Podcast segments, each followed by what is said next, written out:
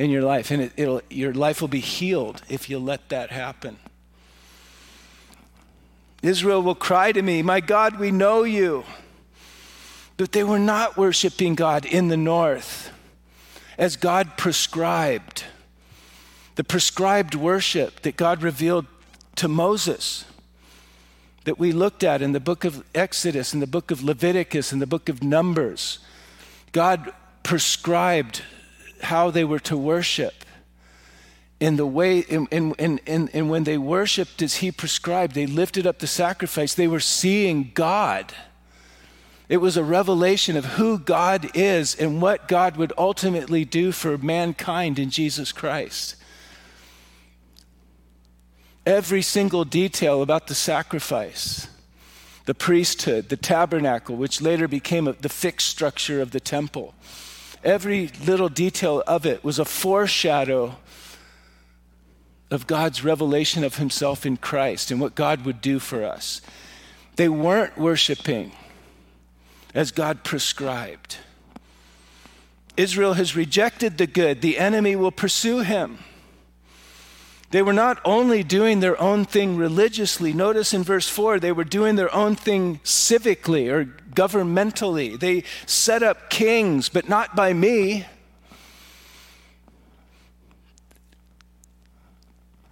the north rebelled and they said we're not going to be joined to the south but this, the problem is is it's in the south where jerusalem is where the worship was happening as god prescribed and that's where god was seen that was where god was revealed in the temple in the sacrifice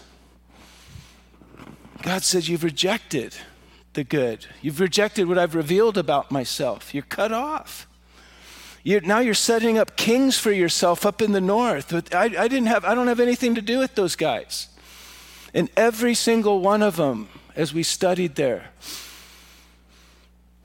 it says they every one of them did evil in the eyes of the Lord. And, and, and the definition of they did evil in the eyes of the Lord is they didn't bring the people or let the people go to Jerusalem to worship at the temple and they made these idols. They, made, they carved lies into wood and stone, and they were consumed with these idols, and those lies were wrecking their lives. You made princes, but I didn't acknowledge them. They're doing their own thing religiously, civically. For their silver and gold, they made these idols for themselves that they may be cut off. Overlaying these idols that they made of wood and stone with silver and gold made them beautiful. But it didn't change the fact that they were all lies, misrepresentations of God, that they were destroying their lives. They were cutting, these lies were cutting them off from fellowship with God, bringing them into bondage. God says, I'm going to cut those lies off from you that are cutting you off from me. I'm going to destroy your beautiful silver and gold overlaid idols. Your calf is rejected. Literally, your calf stinks. What is this calf? Your calf stinks, O Samaria. Well, in Samaria, they set up the worship of the golden calf. Remember when Moses was up on Sinai receiving the tablets of the Ten Commandments? Aaron was down with the children of Israel making a golden calf, and they had an orgy around this. And Moses comes down with the commands, and he sees this happening. And he takes the Ten Commandments and he breaks them on the ground. They, Moses hadn't even come off the mountain yet, and they were breaking all the commandments. They were worshiping a golden calf. And Moses looks at Aaron. Aaron was his right hand, Aaron was his spokesman. And Aaron's like, I, I just, I took this gold, I threw it in the fire, and it just came out. He lied. He totally lied. He was embarrassed. Well, up in the north now, centuries later, the north, they're, they're, making, the, they're making the golden calf. This is where they were at. My anger is aroused against them. How long until they attain to innocence, God asks. For from Israel is even this a workman made it, and, and it is not God. It's a misrepresentation of me. But the calf of Samaria, it will be broken in pieces. They sow the wind and reap the whirlwind. The stalk has no bud, it shall never produce meal. If it should produce, aliens will swallow it up. You've heard that saying, right? Comes right here from Hosea chapter 8. They sow the wind and they reap the whirlwind. In other words, it will seem to Israel that the judgment they receive is worse than the sins they committed. That's not true, but that's how, when it's finally time that we reap what we sow, many times that's how it feels. Wow, this is way worse. I, I sowed I sowed the wind and I reaped the whirlwind. It's like out of proportion. It, that's how it feels. Usually, because we sin, when we sin over a long period of time, then the judgment comes. Everything collapses, and it's so huge, the collapse, that we feel like this is out of proportion. But it's not. Israel is swallowed up. Now they're among the Gentiles. The Assyrians are going to take them away. Like a vessel in which is no pleasure, they have gone up to Assyria. Like a wild donkey alone by itself, Ephraim has hired lovers. Yes, they have, though they have hired among the nations, I will now gather them. Even in pronouncing the chastisement, God's called it that, it's also called judgment. It's a God chastens those he loves, and sometimes it's severe. Even in the midst of announcing this is where this is leading, God can't stand it. He has to show, shine this ray of hope in through the dark clouds of the coming judgment. And he says, But I'm going to gather you back.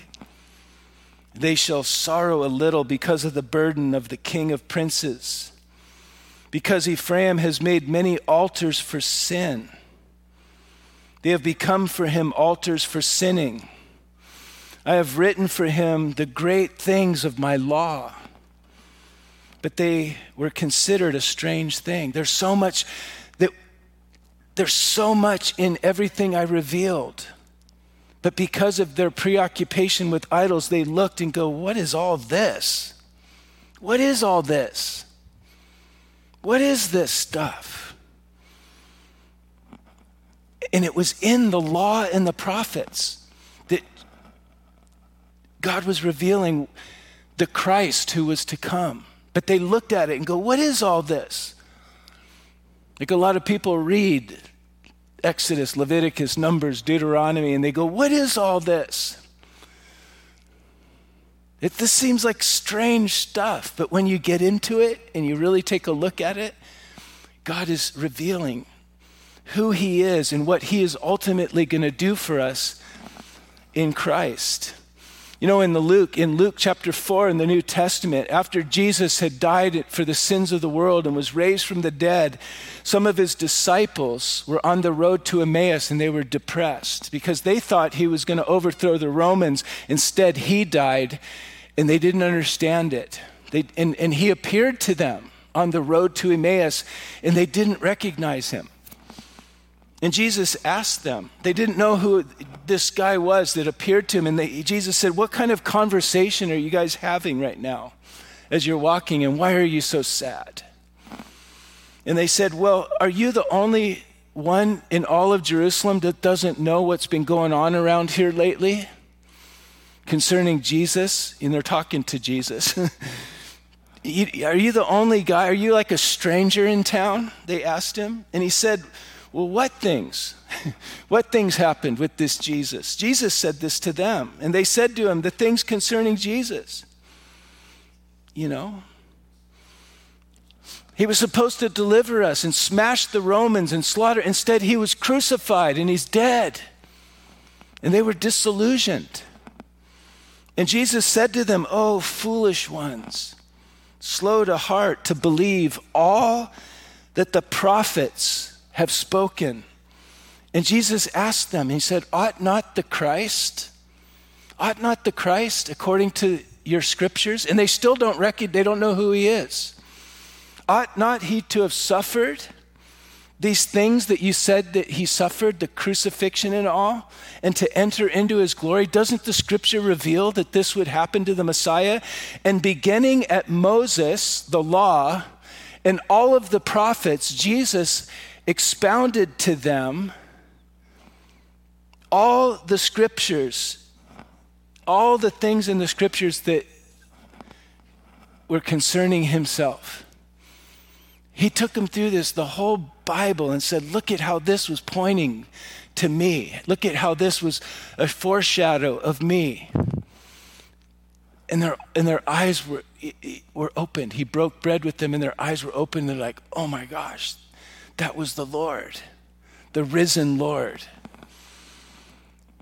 God's saying here to Ephraim, I've written for him, I've written for my people the great things of my law. But they looked and they considered it like, what is this? What is this? And they turned to their idols. I don't know about you, but the Bible is a mind boggling book. I wasn't raised in the church, I wasn't raised hearing Bible stories. We didn't even have a Bible in my house. I was raised a full blown, I don't even know what I was. I was just a heathen dog and I didn't even think about it. I was just surfing and playing in a rock band, getting ready for college and chasing girls and and God broke into my life and I started looking into everything. I studied all the different world religions and the Bible was so different. It's, it's a mind blowing book. Jordan Peterson said it is the book, and that all other literature you can trace it all back to the Bible. you know? It's, ama- it's an amazing book. And God's like, I've written all this in my law. And Ephraim, you look at it and go, What is this? And I, here's, these are, this is more interesting, these idols over here, as your lives are deteriorating and everything's falling apart. The, the scripture is the foundation of so much. You know, I mean, I don't even know where to start. It's the foundation of modern science. All of our Ivy League schools were started as Bible colleges Harvard and Yale and Princeton, all of them. You know, it's the foundation of people. The greatest lawyers in the world are the ones who've been studying this stuff for 4,000 years. Some of the greatest doctors are the ones that have been studying what God revealed about diseases and quarantine and things for thousands of years. It's been in their culture. I was telling my son the other day, because he has Bible class over here at our school, and he's just like, Dad, do we have to go to church? I, I hope he's not listening. I don't like using him as a. He's like, I'd have Bible class every day and chapel once a week at school. And I'm like, son, you're learning the most important book in the history of the world. Do your homework. It's the foundation of everything good that's ever come into this world. You know? And he's like, okay, let's go to church you know. I've written for you, Ephraim, I've written for you the great things of my law, but you looked and were like, oh, what is all this? You know, we want to make our own religion. And you're on your own. I want to I want to know God's word and have him working in my life. You know?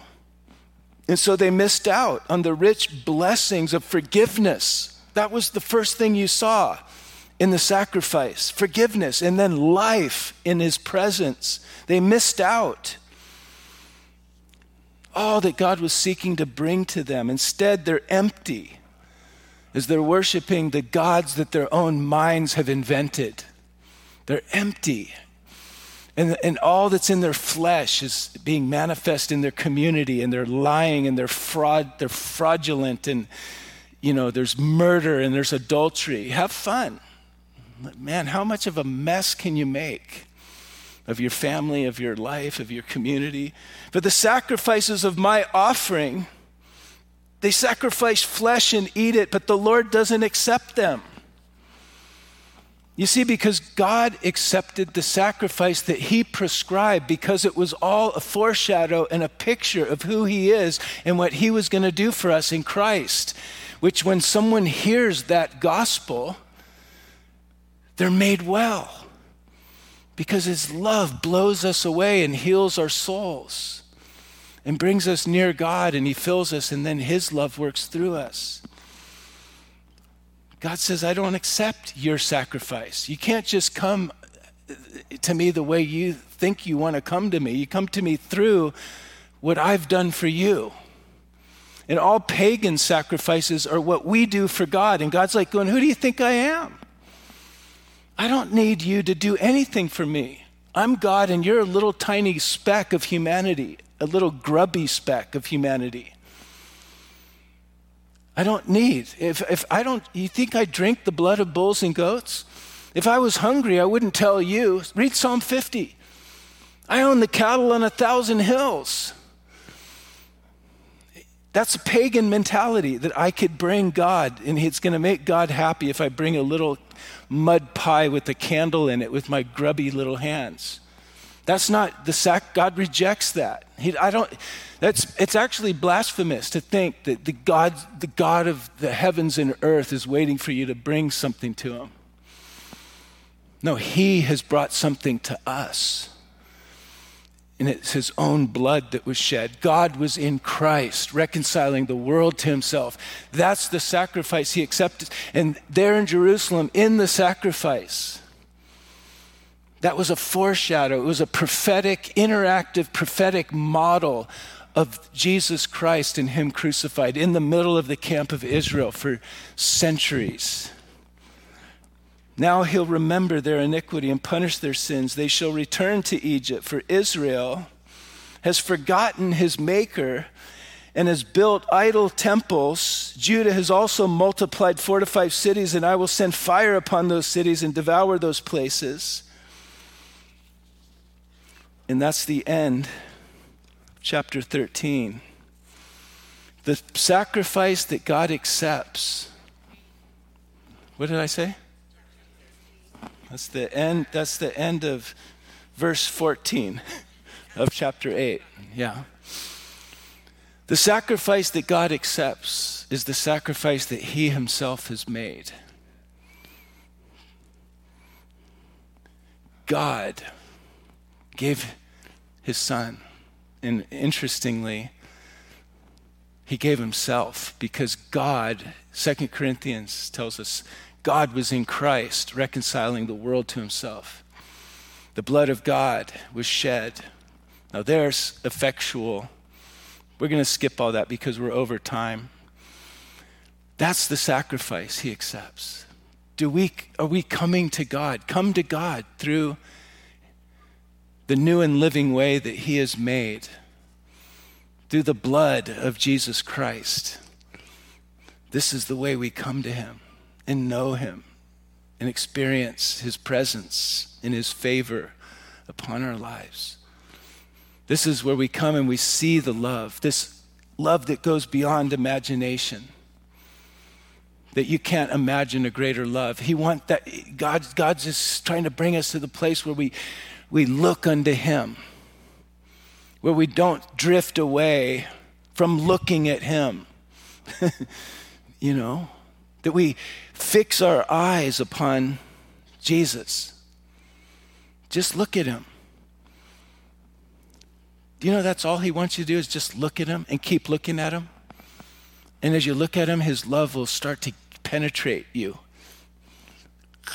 And it'll get in you, and then as it's working in you, at some point it'll start working through you, and that's all that He wants. That's all that He wants. Where the genuine love of God is coming to you, working in you and through you. That's what God wants. That's all He wants. Fixing our eyes on Jesus. It's all summarized in Him, consolidated in Him. This is all of this is flowing towards Him. Thank you, Lord. Thank you, God, for this amazing thing that you've been doing all through human history, over centuries and even millennia of time. And here we are, believers, in this one that all these sacrifices pointed to and we look back upon. We thank you, Lord. We so easily drift. We so easily drift away from looking at Him. Lord, that we might fix our eyes on Him, the author and finisher of our faith, the lover of our souls, the redeeming lover of our souls. Keep us there, Lord, resting in your goodness until your goodness works through us to those around us. We ask it all in Jesus' precious name, and everybody who agreed said out loud together, Amen. Blessings upon you. Say hi to somebody. We didn't do that up front, so do it before you go. Say hi, meet somebody you've never met, maybe. And we'll see you next time. We'll go into the next chapter. Blessings.